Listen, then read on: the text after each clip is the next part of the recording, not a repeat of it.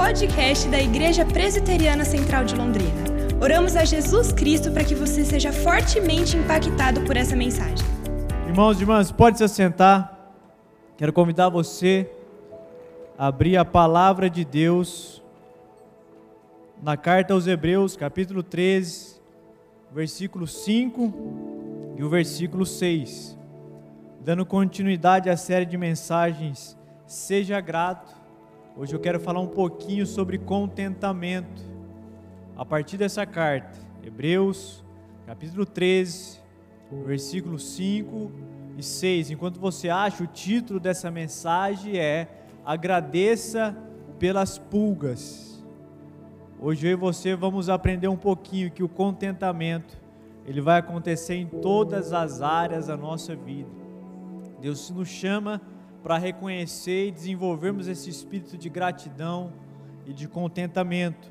Hebreus capítulo 13, versículo 5 começa dizendo: Que a vida de vocês seja isenta de avareza. Contente-se com as coisas que vocês têm, porque Deus disse: De maneira alguma deixarei você, nunca jamais o abandonarei.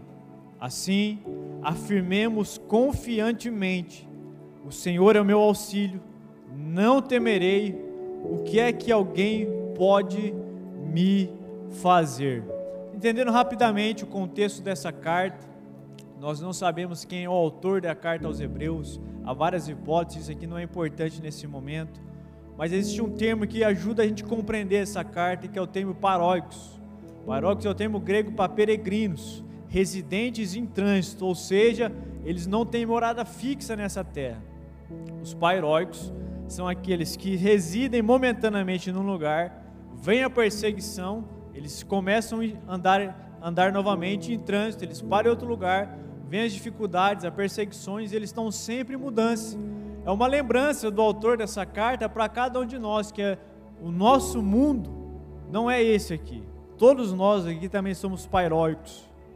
Nós estamos hoje residindo aqui, mas pode surgir uma diversidade, alguma coisa, e nós estaremos em trânsito. E nossa peregrinação é rumo a Canaã celestial.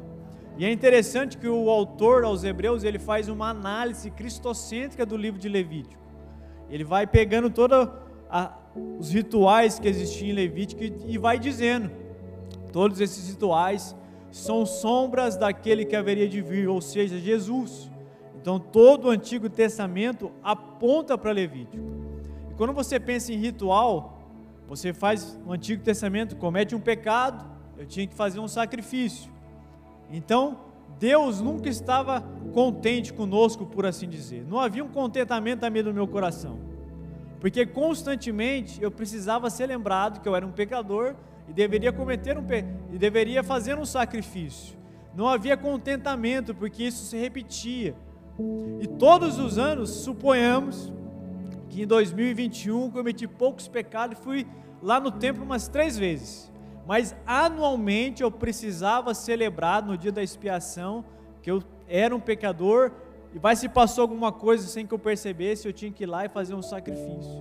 E o autor de Hebreus agora ele vem escrevendo dizendo o seguinte: em Cristo eu e você encontramos contentamento em relação à nossa vida pregressa de pecados, porque esse sacrifício é definitivo. Então Cristo, Cristo nos basta como o único Deus e Senhor da nossa vida e nos traz contentamento. Nenhum sacrifício, nada nessa vida vai trazer contentamento ao meu e ao seu coração a não ser Jesus. Nós não fomos feitos para esse mundo, nós estamos indo para outro mundo. E as coisas dessa vida, elas precisam ser utilizadas por nós, e não que ela nos utilize. Por isso, o primeiro ponto dessa mensagem é: compre com um clique. Você sabe, talvez, que o careca que fez a, Amazon, o Jeff Boss, ele inventou um negócio chamado compre um clique. Ou seja, você está no seu celular, você entra no site da Amazon, por exemplo, com um único clique você já compra aquilo que você precisa e debita da sua conta ou vai para o cartão de crédito. Compre um clipe com um clique. Ou seja, que a vida de vocês seja isenta de avareza. Tudo que existe no mundo hoje nos ajuda de certa forma a ser mais consumistas. Então eu preciso lidar com o meu próprio coração. Senão eu vou comprando coisas que eu não preciso porque é fácil, é um clique.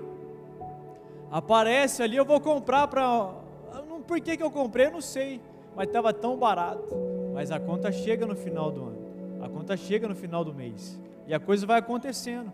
Então, quando você vai no shopping, por exemplo, eu não gosto de mato, rio, acampar, eu não gosto, eu sou urbano, eu gosto de shopping, internet, Wi-Fi, eu gosto disso daqui.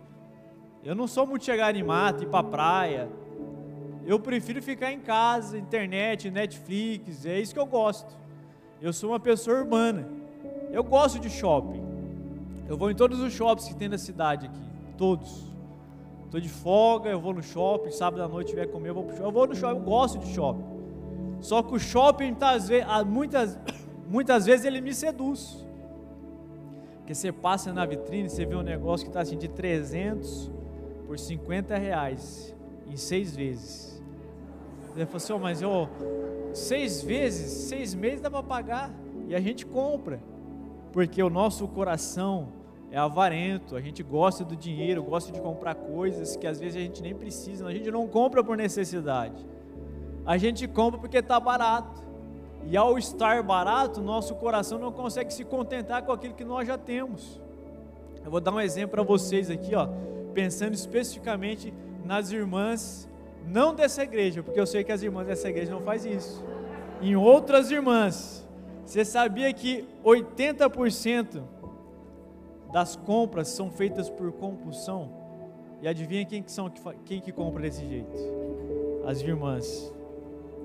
Você sabia que a geração mais recente, a geração Z, a maioria das compras que eles fazem é no Instagram pelo celular, de sites e perfis de Instagram que aparecem, eles compram tudo por lá. Eles já nem estão indo mais em shopping, eles compram sentado nas suas casas. Mas olha que interessante, agora aqui baixou o espírito da Dilma. 49% dos 80% das mulheres que compram. Olha os motivos que as pesquisas dizem que as nossas irmãs compram.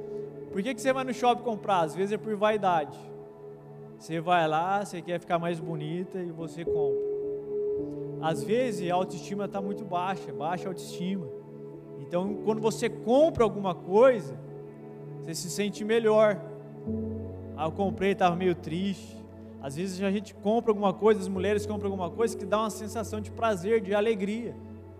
Você vai lá, você está lá no shopping, daí você vê a foto de um sorvete, uma foto de um lanche, você compra, por isso dá prazer, algum objeto. E às vezes compra por lazer, você não está fazendo nada em casa, fala, vou no shopping gastar um dinheiro. Compra por lazer. Às vezes compra porque está deprimidas. Então existe uma série de fatores que nos levam a gastar dinheiro. A gente precisa entender, o dinheiro é bênção de Deus. O dinheiro não é maldito. O quilo do amor se compra com dinheiro. O ar-condicionado aqui se compra com dinheiro. O que as escrituras condenam é o nosso coração que ama o dinheiro, a ponto dele se tornar um Deus e eu começar a servi-lo. Mas eu e você somos incentivados pelas escrituras a ser próspero e a usar o dinheiro para a glória de Deus. É isso que o texto está dizendo. Nós somos peregrinos, o dinheiro vai passar, mas enquanto eu estiver aqui, se você puder ser o mais próximo possível, próspero possível, seja, mas não permita que isso molde a sua vida. E olha a última estatística: 43% das mulheres elas chegam ao final do mês sem um real na conta. Ela chega no final do mês e elas não têm dinheiro, que gastou todo o salário, porque tem um acúmulo de créditos lá que tem que pagar e boletos que vão chegando porque o nosso coração muitas vezes está enfeitiçado por aquilo que nós vemos e a gente não tem contentamento no nosso coração em relação àquilo que Deus já nos tem dado. É o que o autor de Hebreus está dizendo: olha, se contente com aquilo que Deus tem te dado e compre coisas por necessidade e não apenas para acumular coisas na nossa casa. O autor de Hebreus ele vai dizer, se a gente fosse traduzir Hebreus 13, versículo 5, de uma forma um pouco mais literal, deixe o seu modo de pensar ser livre do amor do dinheiro.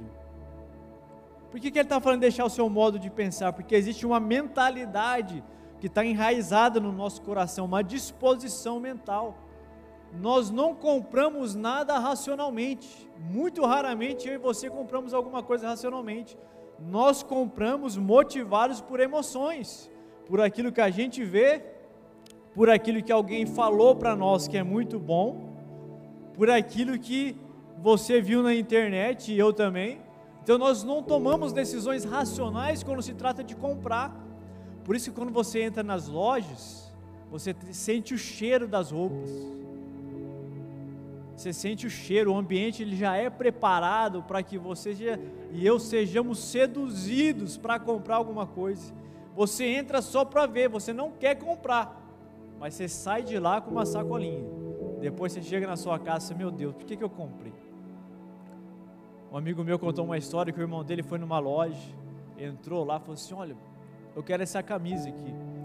E o rapaz falou: 500 reais. E ele comprou a camisa, 500 reais, parcelou do jeito que ele queria. Quando ele saiu, ele falou assim: Meu, não acredito que eu comprei essa camisa. Bom, por quê? Pô, fiquei constrangido, achei que a camisa era mais barata. Quando falou 500, 500 reais, fiquei com vergonha de não comprar e comprei. Existem várias razões pelas quais eu e você não temos contentamento. Uma delas é simplesmente a capacidade de dizer a verdade. Excelente camisa, mas não é para mim. O autor começa a dizer que vida, esse modo de vida, que a vida de vocês, o termo grego aqui é tropos, que tem a ver com comportamento, uma maneira de pensar que atinge até o nosso caráter. Ou seja, que a sua vida, a minha vida, nosso comportamento, o nosso modo de pensar, ele está determinando o que eu faço com o meu dinheiro. E se você fizermos uma análise, eu quero reiterar isso, a maioria das nossas compras estão atreladas às decisões do nosso coração e não da nossa cabeça, não são decisões racionais, porque existe um comportamento que está sendo desenvolvido em nós pela própria cultura que nós vivemos e a gente abraçou isso. Então a gente perde esse espírito de contentamento e gratidão e começa a comprar por compulsões e vários outros motivos, entra em dívida, fica sem dinheiro no final do mês depois a gente lamenta pelas decisões do nosso próprio coração. Eu tenho certeza que você já deve ter ido no shopping e você olhou a foto daquele lanche lá. Daí você foi para o lado e olhou a foto de outro e você trocou de restaurante. Não é porque o lanche era mais barato, mas eu e você fomos seduzidos pelaquela foto. A gente mudou de lugar porque o nosso coração está sendo seduzido. Eu gosto muito de livrarias. E eu compro livro só por capa de livro, só pela capa. Eu nunca vou ler. É que eu gosto tanto de capa de livro, de design, eu pego assim na minha mão e falo, meu, o cara que fez essa capa é um gênio. Eu tenho um autor específico que eu gosto desde adolescente, chamado Lovecraft. Eu tenho todos os livros dele em casa, de todas as edições. E são todos os mesmos textos. Se eu ler um, já li todos. Mas as carpas, irmão, me fascina. Seduz meu coração. Tem um lá que você apaga a luz do meu escritório, ele fica iluminado, assim, que ele é meio de LED. Eu falei, eu preciso comprar esse livro aqui, 112 reais. Tá tudo lá. Um dia se for lá, você vai ver. Por quê? Porque isso me seduz. Se eu não tomar cuidado, eu vou continuar comprando livros pela capa. Alguns eu vou ler, mas eu, eu confesso, são capas tão fantásticas, eu falo, preciso comprar isso aqui. Eu tenho quatro edições do Dostoiévski lá. Tá tudo lá, capas bonitas. Porque isso seduz o meu coração. Eu não tenho contentamento em ler apenas uma edição, mas eu preciso ter várias para suprir a minha vaidade. Eu tenho várias edições do mesmo livro. Muitas vezes é isso que está dizendo meu coração para mim. Então ele está dizendo que eu e você temos que ser isento de avareza, ou seja, a ideia de isento aqui é afilargos, significa alguém apaixonado e dominado pelo dinheiro. A avareza nesse sentido aqui é exatamente isso, é alguém que foi dominado pela sua paixão pelo dinheiro e pela compulsão em gastar esse dinheiro. E a gente toma decisões às cegas. Eu e você precisamos ter contentamento da nossa vida.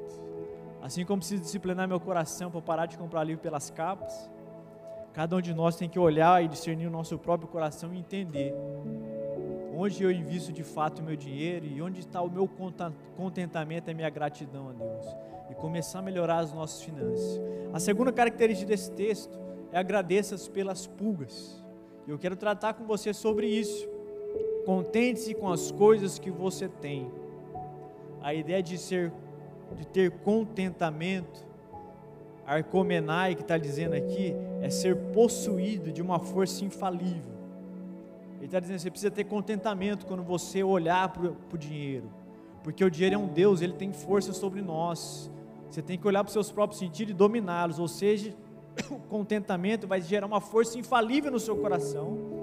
E eu e você vamos conseguir superar os nossos sentidos que compra compulsivamente e a força que o dinheiro pode exercer na nossa consciência.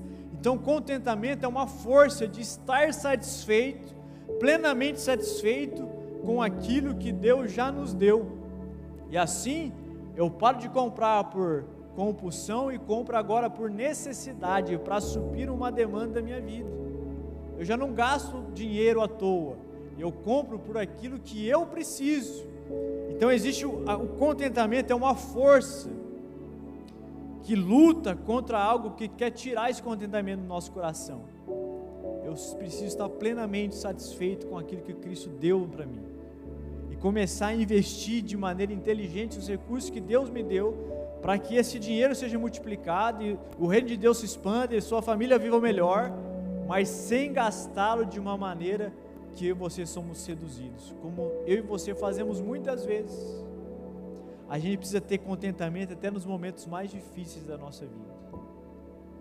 Às vezes Deus colocou uma pessoa difícil do seu lado para ele trabalhar o seu coração.